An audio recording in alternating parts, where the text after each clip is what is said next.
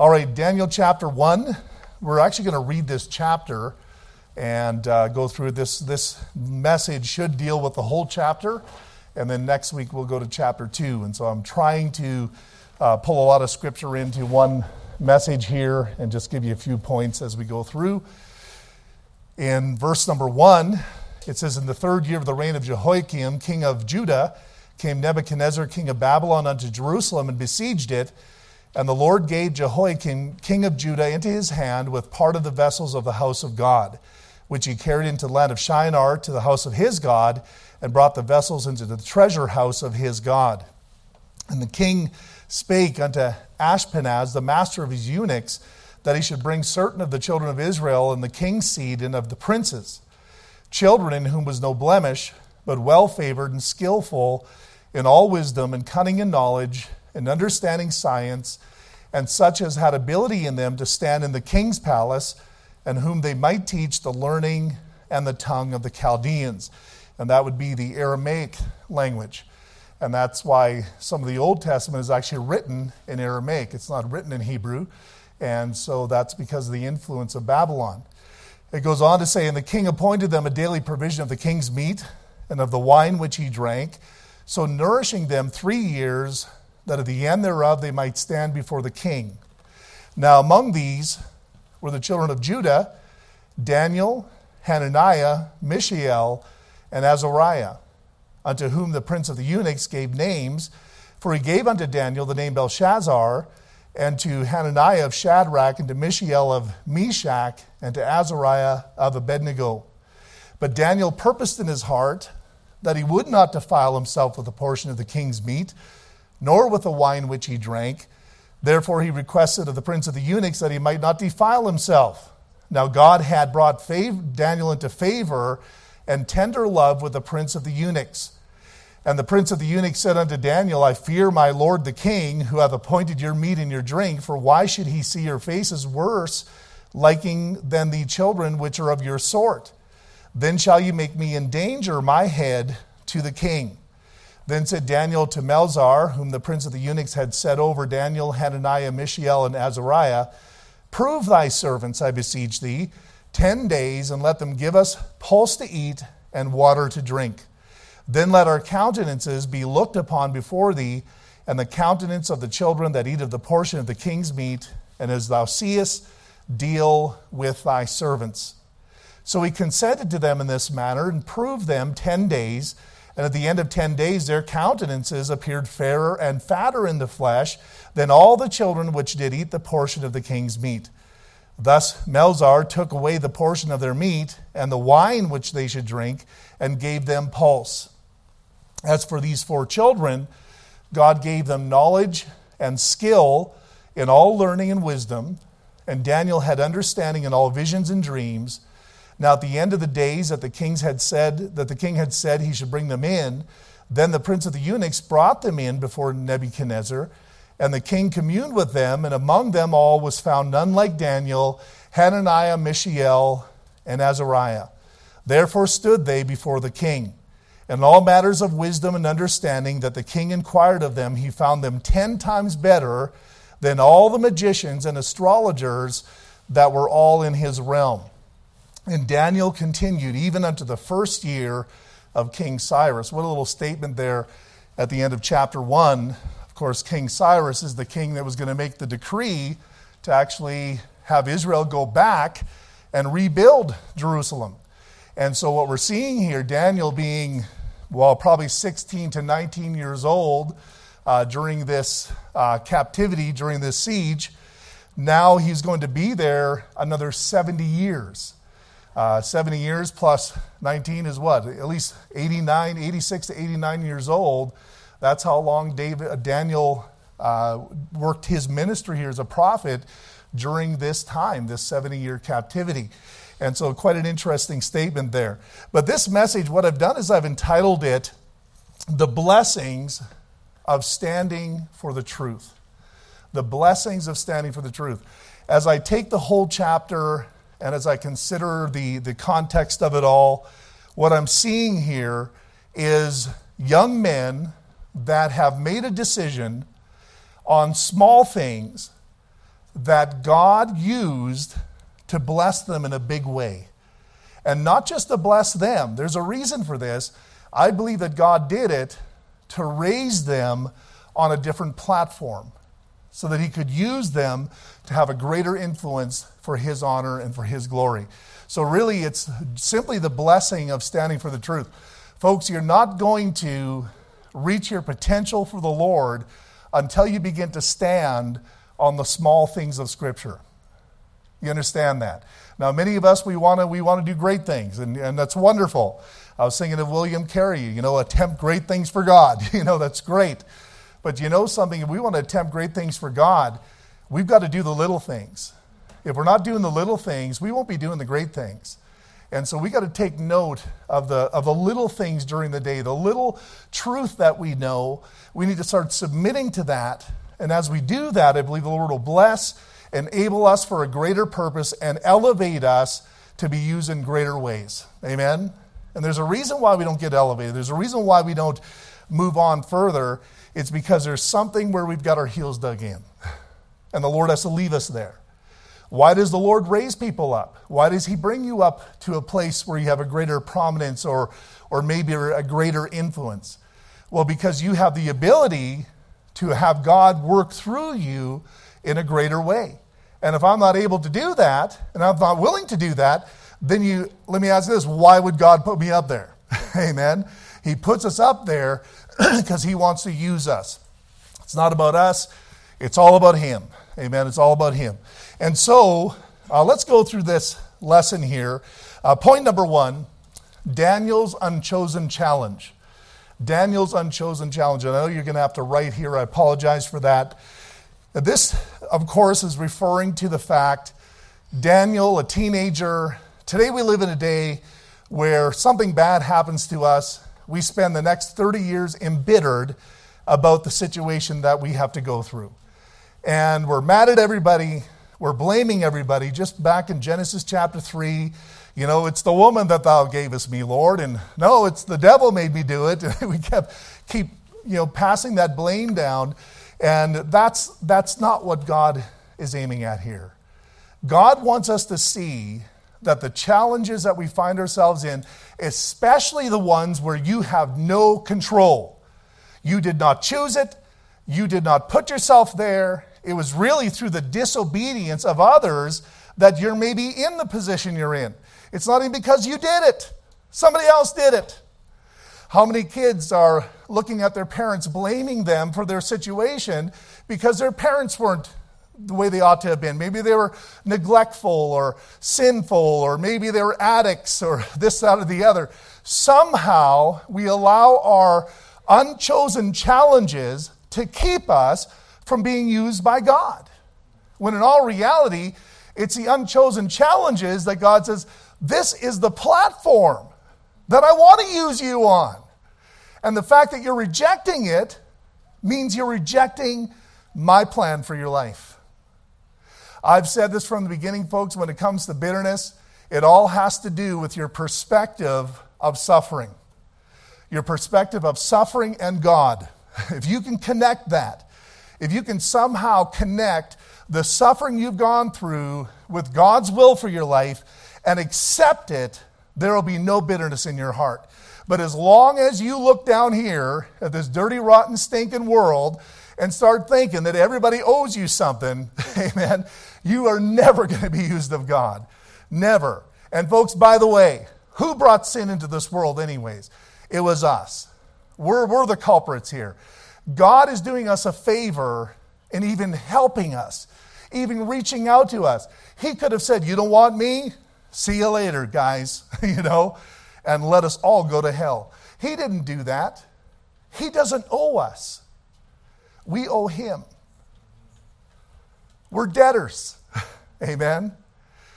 And then what he does is he offers a free salvation where there's no way we can pay him back. Think about that being debtors.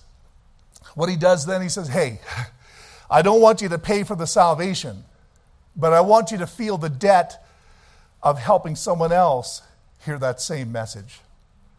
That's the debt I want you to pay. Amen? I want you to experience the debt of being able to forgive others because I've forgiven you so freely. Right? Isn't that the, the unjust servant that wouldn't forgive uh, his fellow servant of the little when he was forgiven of so much? And that king delivered him to the tormentors until he paid what he owed. Well, what did he owe? Not the initial payment that he owed the king, that was forgiven. He owed to do the same thing for his fellow servant or fellow peer that his king did for him. That's what you owe. Amen. So when we're bitter at our circumstances, that is in the face of God. That's in the face of the Lord Jesus Christ and everything he did for us on the cross of Calvary 2,000 years ago. Because if there was one person that didn't deserve suffering, it was him. And yet he freely took it for us. Amen. So sorry, no belly aching. You just can't get away with it. No thumb sucking. Amen. You, you, you, you've lost that privilege. it's time for us to buckle up here and take our responsibility and everything that God's done for us and, and shift that towards our situation so God can use us and elevate us so that He can be glorified through our life. Amen? That's what this is about. So, Daniel's unchosen challenge. And uh, so many times it's been like that. Look at Israel. Uh, when they came in and their parents uh, disobeyed and they didn't go across. And I mean, what did little Johnny have to do with that? What about little Susie? What, what, what choice did they have when mom and dad didn't have the faith to cross over into the promised land? Yet they had to go 40 years wandering with faithless mom and dad. But you know what God did? you kids, you get another chance. But they still had to suffer 40 years. They could have been in the land for 40 years, enjoying that land, the promised land. And folks, he'd say, Well, that's not fair. I realize that. But you know something? Those people that that were left behind, those children that crossed over. I didn't hear it all. I don't know if you've read in the scripture where they became bitter because they were wandering for 40 years. They were praising God that they had the chance to go into the promised land. No room for bellyache in here. No room for thumb sucking. Amen. We've got to just appreciate the opportunity that God has given us to be used by Him no matter how hard it has been for you. No matter whether you've been abused, whether you've been neglected, uh, forsaken, whatever it is, you've got to keep going forward and praise God for another opportunity that God can use you. Amen. The next thing I want to look at is Daniel's unwavering commitment. Verse number eight. But Daniel purposed in his heart that he would not defile himself with a portion of the king's meat, nor with the wine which he drank. Therefore, he requested of the prince of the eunuchs that he might not defile himself. So he purposed. This word purpose means to appoint, or to bring, or to call, or to uh, consider, or to determine, to commit himself. Daniel committed himself to something here. This is important. In the midst of being a young man, 16 to 19 years old, whatever he was, in the middle of a situation that he was placed there because his mother and father and the, those fathers before him did not obey God, and here he is in that position. They made him a eunuch, that he would never have a relationship with a woman. He would never be married. He would never have children. And you know what Daniel did? Purposed in his heart. Man, this is where people lose it. they go through things like that, they're not going to commit themselves. They're going to become bitter at God. They're going to hate God for what he's done and what they've allowed him to go through. Amen. Not Daniel. He committed himself purposed in his heart. And that's the first thing I want you to see. Now, this is the thing. You think about trials. Why does God allow you to go through these things? You know, why, does, why is it so important that the backdrop to God's servants is always these hard situations? Why can't it just be easy? Amen. I'll tell you why. It's the same reason you don't know what flavor the tea is until you put that tea bag in the hot water. Nobody knows what you're like until you get in the hot water. And God proves you. Throughout the scripture, He proves His people. In fact, if you look back, Exodus 16 4, then said the Lord unto Moses, Behold, I will rain bread from heaven for you, and the people shall go out and gather a certain rate every day, that I may prove them whether they will walk in my law or no. How many of us would say, if I had an opportunity to wipe off all the false teachers off this planet that taught a false gospel, and you would have that power to say, Be gone, and they'd be gone, how many of us would not take that opportunity to say, Be gone? See, God had that power, and He didn't choose to use it. You know what God did? He says, I'm going to leave them there. Why, God? Why would you leave these false teachers? You know, always dogging at your people and dogging at other people and trying to lead them astray. He says, This is why, that I can prove them whether they love me or not. I'm going to tell you, you're one of these people that get drawn away by everything you hear on the internet and all these little things. You don't love God. Your love for God will keep you square, man. It will keep you right on the line. I say, let them go. I remember one time we had the Jehovah's Witnesses. My dad has a, some development property, and we were developing uh, uh, living uh, place for uh, lower income people to live, to start, or whatever, starting homes and so forth. And uh, we own the property. You know, we, we, we rented out the property to the people as they put their homes on there. And uh, it didn't take long. Here comes the Jehovah's Witnesses. You know? So the people are starting to say, well, maybe we should just make a decision because it's our property not to allow them on our property. Now, that sounds logical, but you know, it didn't take long for those that were in other false teachings say, well, then what are we going to do about them Baptists? Amen. I mean, you're going to take one out, you got to take them all out. You know what I say? Let them go. Let them go, but then let us go too. Because you know what? Greater is He that is in us than He that is in the world. And folks, I know about, you know, it, it bothers me to death when people get, um, you know, deceived by false workers and false teachers and so forth. But I'm going to tell you something. If they are not willing to listen, to keep themselves from going astray, they have got a love problem. God said that. And now, why do they have a love problem? Where does our love come from for God? Why don't you love God? well, you don't love Him because you don't see what He's done. Amen. The moment we can tell people what God has done for them in sending His Son to die for their sins, not requiring something from them, not requiring religion and this, that, or the other, and when they see how good God is, that's where love comes from. See, the Lord doesn't want you to serve because you're going to hell. If you're serving God because you're scared of going to hell, you are not serving God. In fact, He doesn't even accept that. He says, I will not accept you serving me because you're scared of hell. I will accept your service if it's out of love for me. Same thing with dad. When I talk to my kids, you know what I want from them? I don't want to have to bark and order them around the home and have them scared, and that's why they do what I ask them to do. That's not how I want to parent. You know what I want my kids to I want them to do it because they love me. That's true. That's a relationship. That's what every father wants.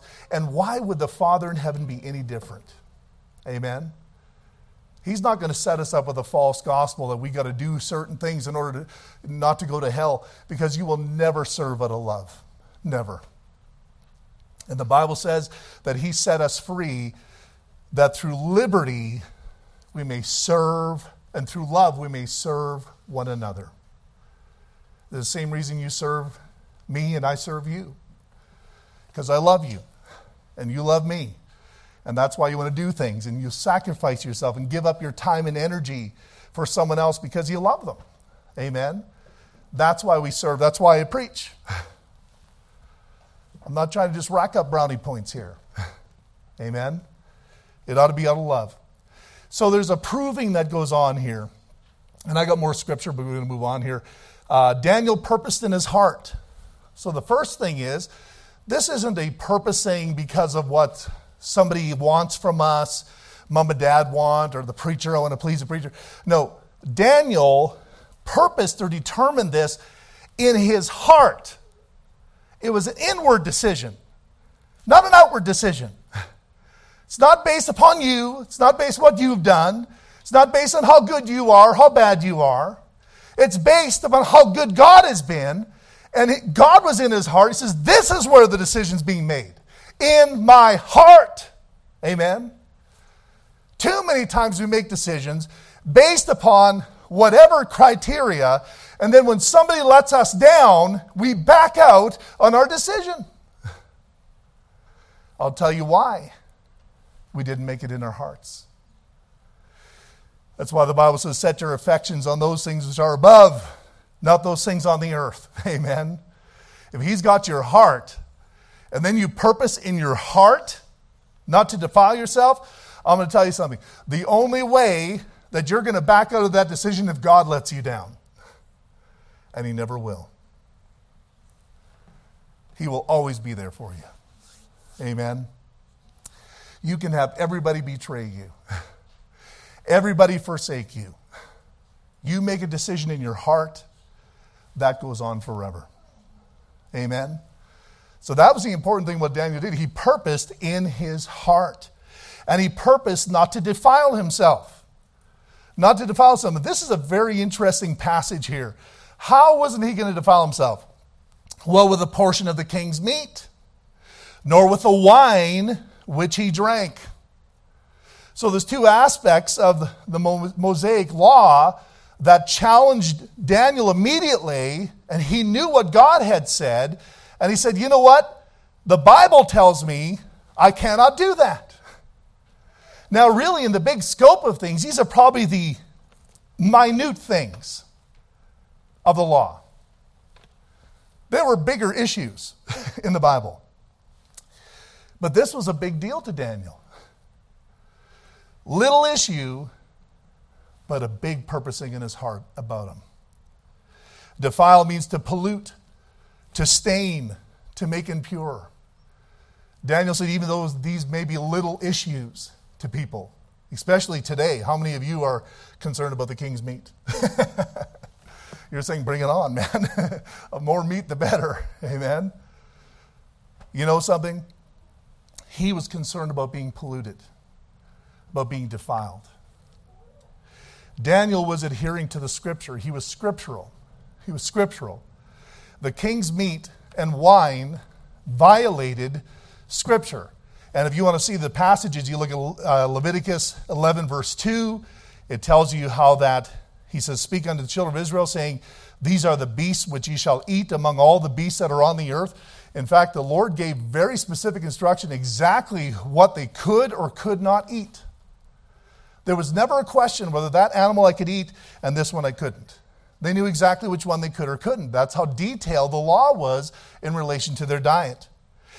Verse number seven, it says, And the swine, though he divide the hoof and be cloven footed, yet he cheweth not the cud, he is unclean to you. So basically, it's like this He says, You can eat the, the meat of the animal that has a cloven foot, like a cow, but you can't eat one that has a hoof, like a horse. But then he says, but you can't eat the pig that has the cloven hoof like the cow because the pig doesn't chew the cud. So that's another requirement. They got to chew the cud and they got to have the cloven hoof. So the Lord's laying out some things here that's very specific. Amen. It really is. And so he says, These things are unclean to you. Don't eat swine, camels, anything without a cloven hoof and that does not chew cud. He talks about the fish. He says, Don't eat fish without scales. That's catfish. You guys ever had catfish before? They don't have scales, do they? I've never eaten one, so no, I don't think they do. And I probably never will, but I know a lot of guys do. And that's fine. It says, it says, don't eat creeping things in the scripture, things that creep on their bellies. The Lord was giving them instruction, like, don't be eating that dirty stuff. Well, probably pointing back to Satan in the garden, how he was cursed to slither on his belly. Certain birds like eagles, vultures, you know what they could eat? Beetles. But they couldn't eat any insect or flying thing that had only four legs. Now, what in the world? Those that have four feet were an abomination to them. An abomination. Leviticus 11:44 For I am the Lord your God you shall therefore sanctify yourselves, and you shall be holy, for I am holy. Neither shall you defile yourselves with any manner of creeping thing that creepeth upon the earth. Then there's also the wine. Proverbs 23, verse 30, it talks about they that tarry long at the wine, they that go seek mixed wine. Look not thou upon the wine when it is red, when it giveth its color in the cup, when it moveth itself aright. Now, he's not talking about grape juice here. He's talking about alcoholic wine. That's the wine that Nebuchadnezzar would have drank. Proverbs 31, verse 4. It is not for kings, O Lemuel, it is not for kings to drink wine, nor for princes strong drink, lest they drink and forget the law and pervert the judgment of any of the afflicted. So, the reason why they shouldn't be drinking alcohol is that their judgment would be perverted. And we've got a place as God's people to help people and to, and to be wise and to guide them in the truth and so forth. And if we're a bunch of drunkards, we're not going to help anybody. And Daniel says, I'm not going to listen to this. I'm not going to drink this stuff. I'm not going to eat that stuff. I'm purposing in my heart, I will not defile myself because God said, don't do it. Daniel, in essence, he sought to be separate from the world. In Romans 12, verse 12, uh, 2, it says, And be not conformed to this world, but be transformed by the renewing of your mind, that you may prove what is that good and acceptable and perfect will of God. That means our life ought to be a constant process of testing whether I'm in the will or will of God or not in all the different areas of my life. You understand that? It's not that you all know right now that everything you're doing is exactly the right thing to do. You have to constantly test. Constantly ask yourself, should I be doing this? Then there's you'll be going on and doing something for years. All of a sudden it just hits your mind. Should I be doing this? Then you begin to prove it because the Lord has brought you to a place where you're at lesson number 12 or lesson number 13 or lesson number 15. He says, now it's time for you to address this part. Amen. Now, that's not an area for someone else to say, hey, why haven't you finished that lesson? Well, you may be on lesson 30, but I'm still on 15, okay? So pray for me that I can get done lesson 15. You don't go to students and say, What's wrong with you, you know, as far as me? you know, pride, right? We're all at different places in the Christian walk. It's just a matter of whether we're doing the lesson we're on. Are we moving forward? Are we learning that? Are we proving? Are we testing what the will of God is? Daniel was like that, constantly prodding, constantly testing. Is this right for me? Is that right for me? And not in a self righteous way. He was concerned about his relationship with God.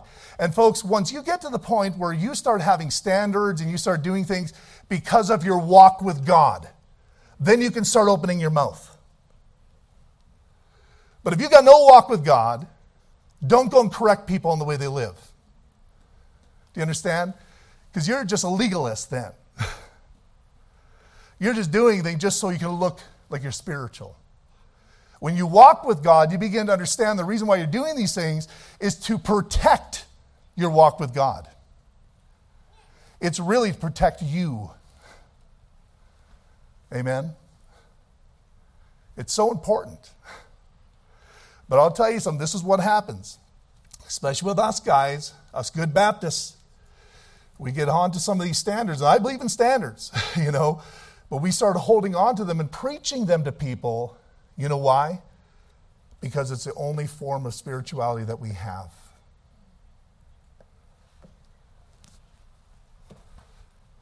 We can't talk to them what Jesus spoke to our heart about today. So we talk about how long their hair is. You get that? if, you'd, if you'd be listening to what Jesus told you today, maybe you'd go to that person with the long hair and tell them what Jesus told you today. Wouldn't that be great?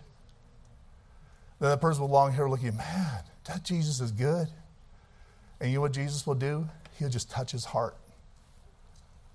And it won't take long, and all of a sudden, this guy with the long hair. Why am I talking about long hair? Because I was that guy. I was going to church, I had hair down there. Nobody ever told me to cut my hair. Not once. I was in a rock band, I was going to Baptist church. Nobody came up to me and said, but you know what? God began to do work in here. Good people just drew up alongside and encouraged me. I'll tell you something the long hair, all of a sudden he said, You know what? I need to cut my hair. Nobody told me to. I came to church, all of a sudden it was cut. Everybody looks at me. you know, that's weird. all of a sudden I quit the rock and roll. All of a sudden I'm smashing up all my CDs. Nobody told me, Go smash your CDs. It was in my heart. I purpose in my heart. When I smashed them, they were gone. I remember I had a friend, Oh, don't do that. Give them to me. I said, No way, man. They're done. You ain't getting none of these. You give me a million dollars, I wouldn't give you these CDs. They still have CDs, don't they? hey, when I was younger, it was tapes, cassette tapes. I remember eight tracks. Amen. Anyways, God can cleanse. This is interesting because I was thinking about this. Um, Daniel sought to be separate from the world, and this whole aspect of clean and unclean, you know, the scriptures talk about this. In fact, I think I had it here. I'm just trying to, maybe I skipped a point. We talked about the purpose. Um, it's here somewhere. Here it is. Leviticus 11, verse 46, on that same chapter, it says this This is the law of the beasts and of the fowl and of every living creature that moveth in the waters, and of every creature that creepeth upon the earth, to make a difference between the unclean and the clean, and between the beast that may be eaten and the beast that may not be eaten. What he's saying is this I'm trying to teach you that there's a difference. There's a difference between things that are defiled, and there's a difference between things that are not defiled. And so when he gave them those dietary laws, he wasn't saying, oh, that meat, it's poison. Because some of you eat that meat. How many had bacon? That was part of Old Testament law. Every day. Amen, brother. you know? So, what is the Lord doing here? Obviously, it's not a morality issue with the meat itself. But what the Lord is doing through Israel is trying to teach the world there's a difference between clean and unclean. Now, today, Christianity, we're going backwards.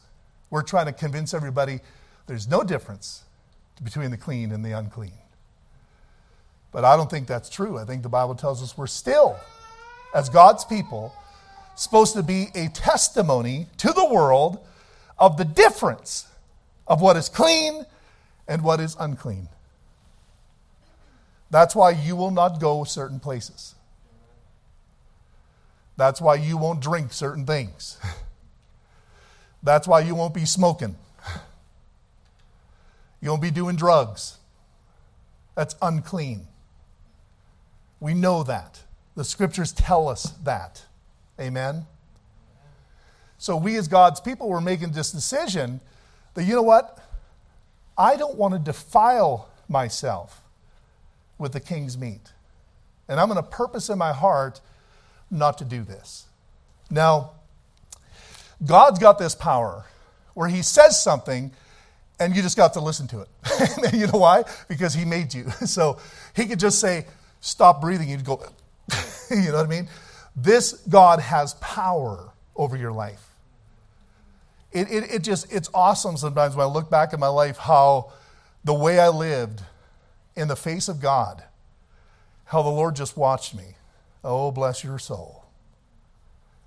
And all he would have to do is say, Stop. And I would have crumpled to the ground dead. The power of my God. I understand that now. I'm trying to understand that in the aspect of all the areas of my life that God has power here. God has power. He can say, that's unclean. Then later on, he can say, it's clean now. And you can't argue with him. Try. you can argue with me about it, but you can't argue with him about it. Now, God can cleanse what was once unclean. We saw that in Scripture. In fact, remember the, the, the sheet that came down when Peter had that vision? What did God tell Peter to do? All these, I'll read to you. It says, On the morrow, as they went on their journey and drew nigh into the city, Peter went up to the housetop to pray about the sixth hour, and he became very hungry. And he would have eaten, but while they made ready, he fell into a trance and saw heaven opened, and a certain vessel descending unto him, as it had been a great sheet knit at the four corners and let down to the earth wherein were all manner of four footed beasts of the earth, and wild beasts, and creeping things, and fowls of the air. And there came a voice to him, Rise, Peter, kill and eat. But Peter said, Not so, Lord, for I have never eaten anything that is common or unclean. Now, this is the problem, because the same scripture that Daniel was obeying in Daniel chapter 1 that told him not to eat that that same God that wrote that book is now speaking to Peter and saying, Eat it. So, what should Peter have done? Eat it. Amen. Because it's God's word. It's not about the book, it's about what God said, right? And so, but Peter said, Not so, Lord, for I've never eaten anything that is common or unclean. And the voice spake unto him again the second time, What God hath cleansed, that call thou not common. So I've called that unclean. You shouldn't eat it.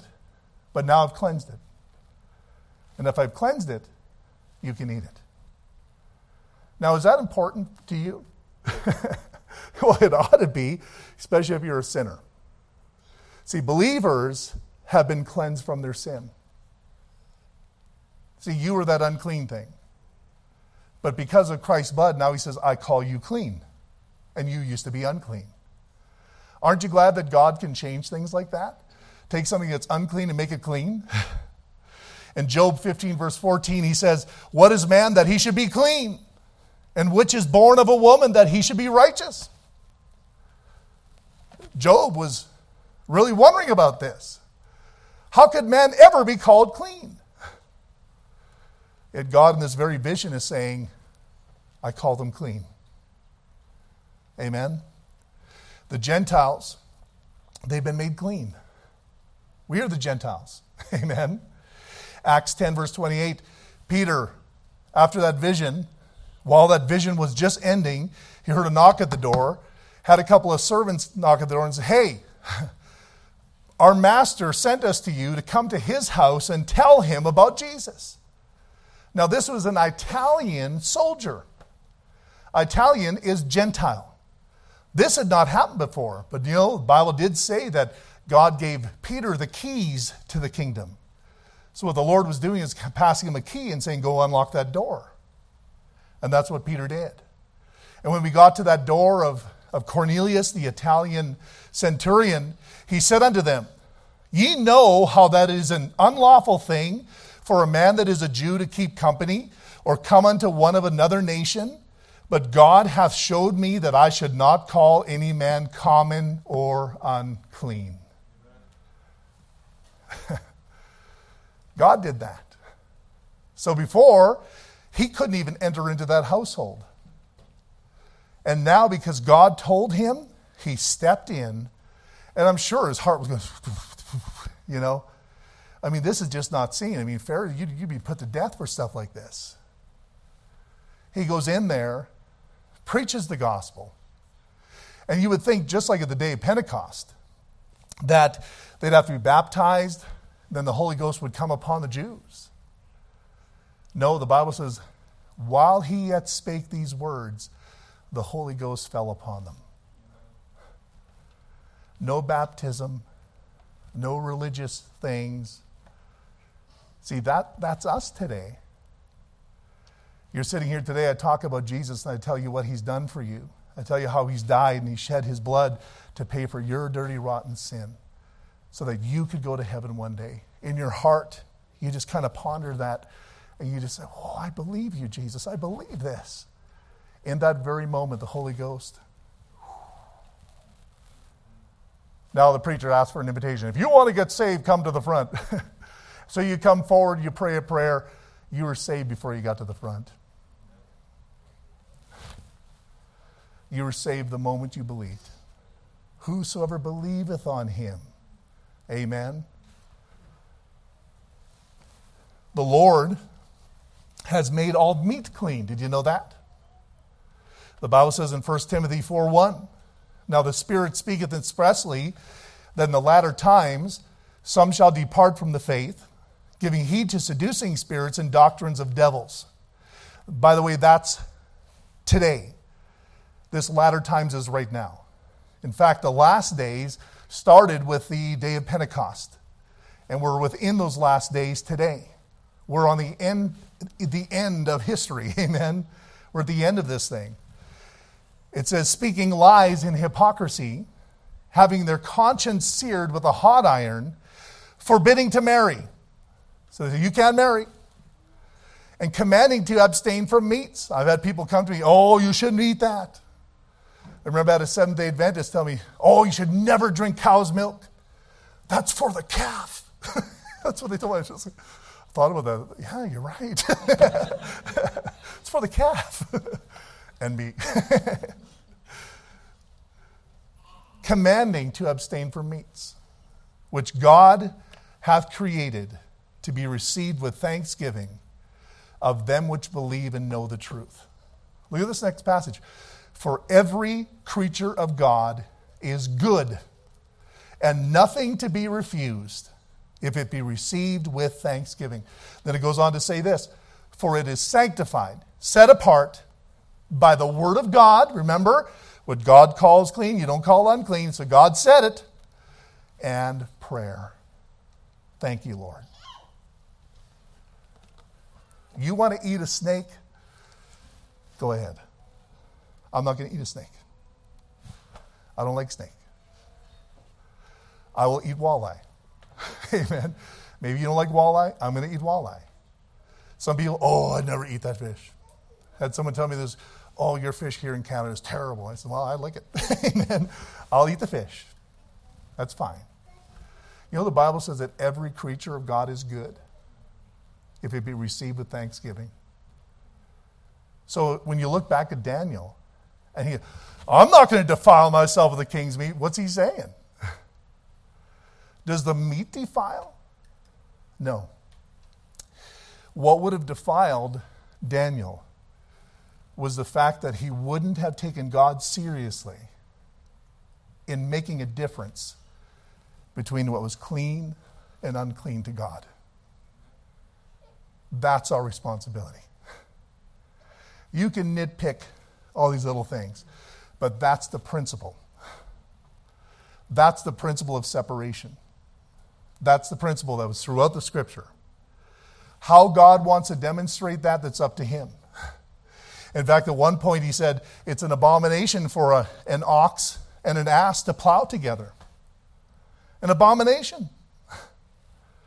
See, if I went and got an ox and a donkey and put them in the same yoke, that somehow I would be condemned. No, he's trying to teach us something. In the principle, he's teaching us that you can't have things of two different uh, natures pull in the same direction. He's saying, marry someone that's saved. Not only that, don't just marry someone that's saved, marry someone that's sold out to God. Because you're going to have one pull in this way and one pull in that way. See, he says that's the abomination. The abomination is the fact that we don't take seriously that God has a specific way He wants us to live and the way He wants us to manifest Him to this world, and we don't take Him seriously. And so we get all caught up in the meat, in the pork. it's not about the pork, it's about the principle. Amen? And that's why Dan- Daniel said, I purpose in my heart, I will not defile myself with the king's meat nor the wine. Daniel purposed by faith. That means he had to do this without really seeing that it was going to turn out okay. That's what faith is.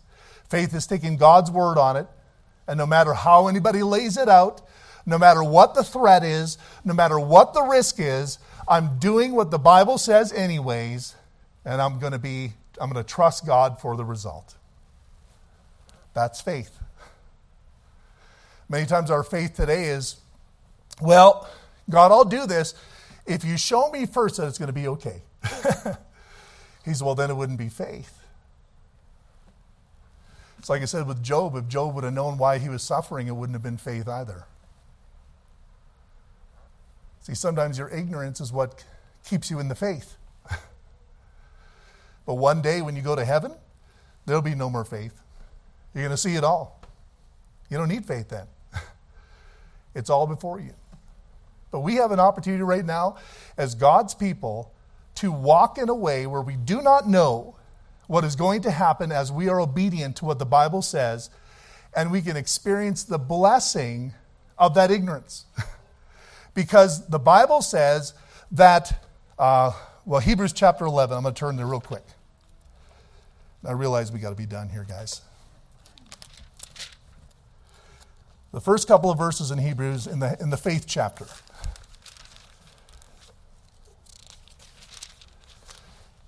Now, faith is the what?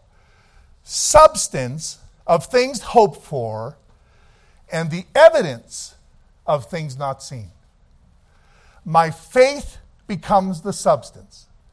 My faith itself says, well, you can do what you want, but I know that making this decision to purpose in my heart about this is going to be way better for me than what you're doing.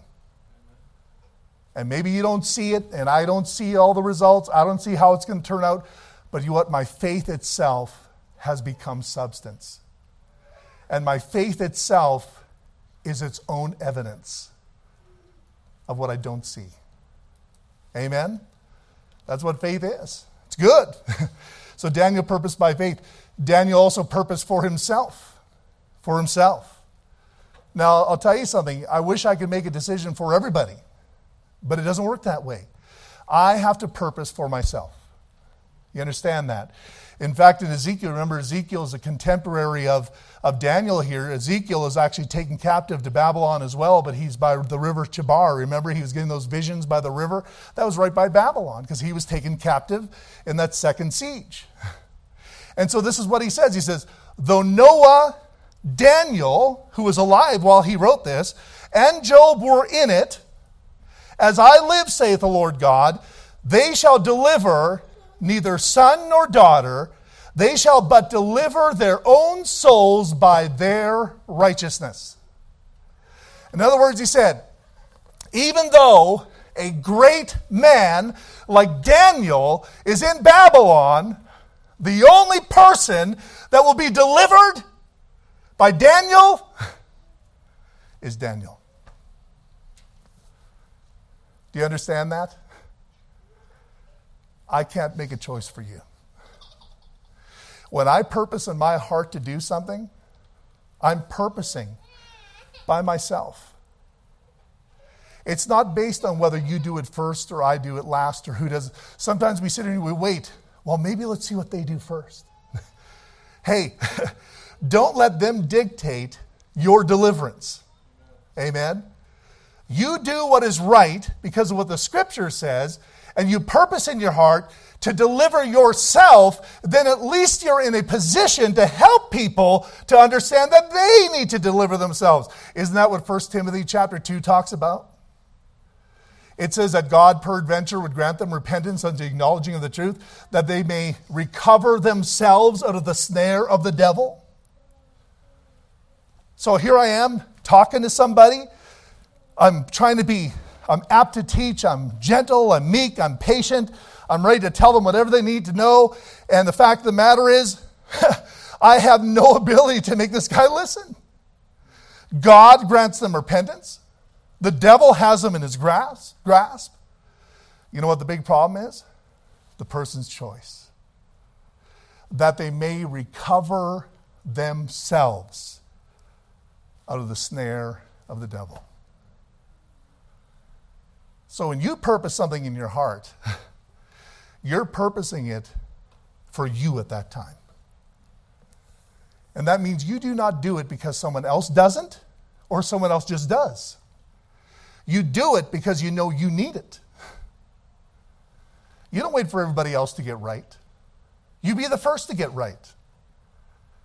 Because it's that righteousness that will deliver you from your situation.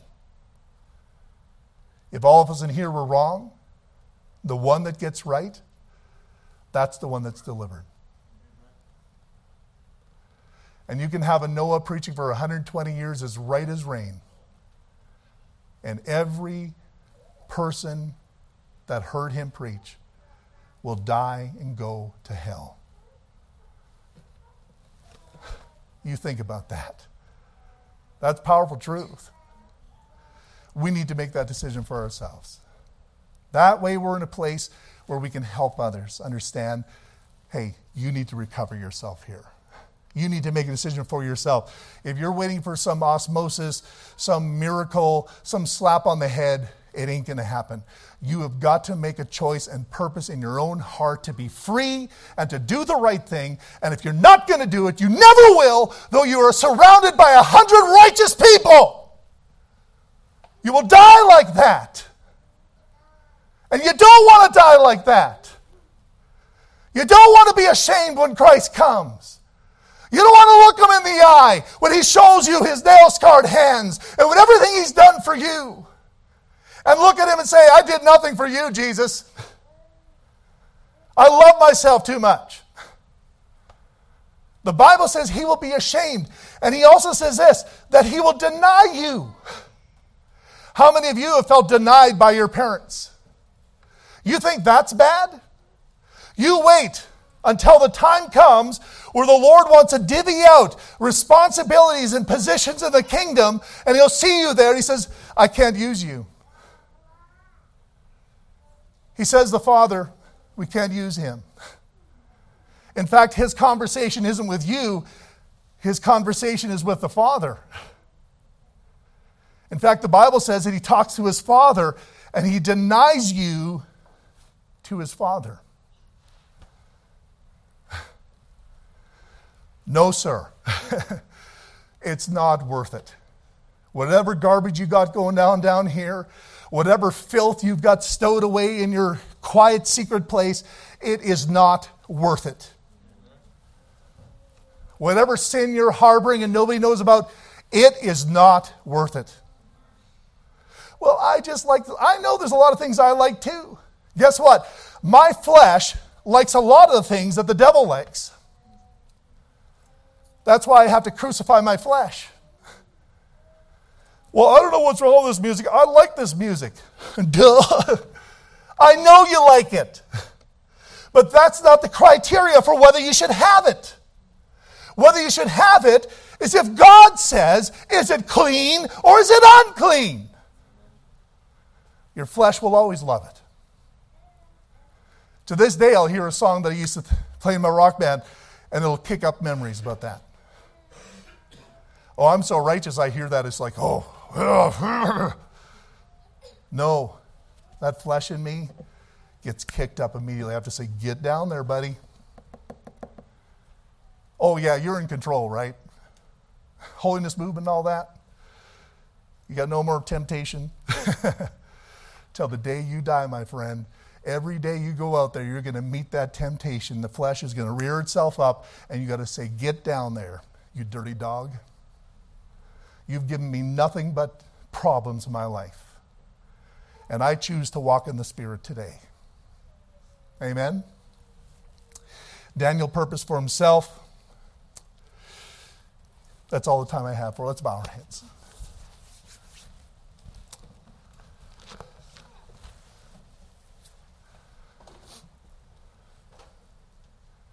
What a powerful chapter to start off the book of Daniel. We all know that what took place, Daniel came up with a plan. And that plan was to not eat or drink what the king had offered, but to eat something very simple like pulse vegetables, water. And it wasn't the attributes of the pulse that made them fatter and healthier. It was God answering. See, that was his faith decision. He says, God, you've got to answer this. You've got to, you've got to do something here. And God blessed them because of their decision in those small things. God says, I'm going to give you understanding, wisdom, Daniel, I'm going to give you a spiritual gift that you can interpret dreams. And the reason why I'm doing this is that the king is going to raise you up. And I want to use you to do greater things for God. So, you want to do greater things for God? You've got to handle what's under your feet today. The will of God for you is not about tomorrow. It's not about next year. If all you can think about is next year, you'll never get there. Your focus has to be on what's going on today. What's under your feet today? What are you doing today? What's unclean today? If you will purpose in your heart, I guarantee you this that God will respond. You'll be healthier. You'll be stronger. He will gift you. He will make you able to stand in higher places, to do greater things, to reach more people. That was the whole purpose of Daniel chapter 1. Is how is Daniel going to get to that place where I can shake four empires? Four empires. I need a man that's willing to stand in that gap. I need a man to purpose himself. And you got to ask yourself, are you that man? Because you're not making this for someone else. It doesn't matter if the person next to you is making a decision. You have to, in your own heart, just like Daniel, among all the thousands of Hebrew boys, he stood up and said, No, I will not do this. I'm going to make a difference. And maybe that's you today. Maybe there's something the Lord is pointing out in your heart tonight, and you know that God is just ringing that bell. I'll tell you something, it's no mistake. It's not the Baptist preacher, it's the Holy Spirit of God. It's God Himself, the one that holds your breath.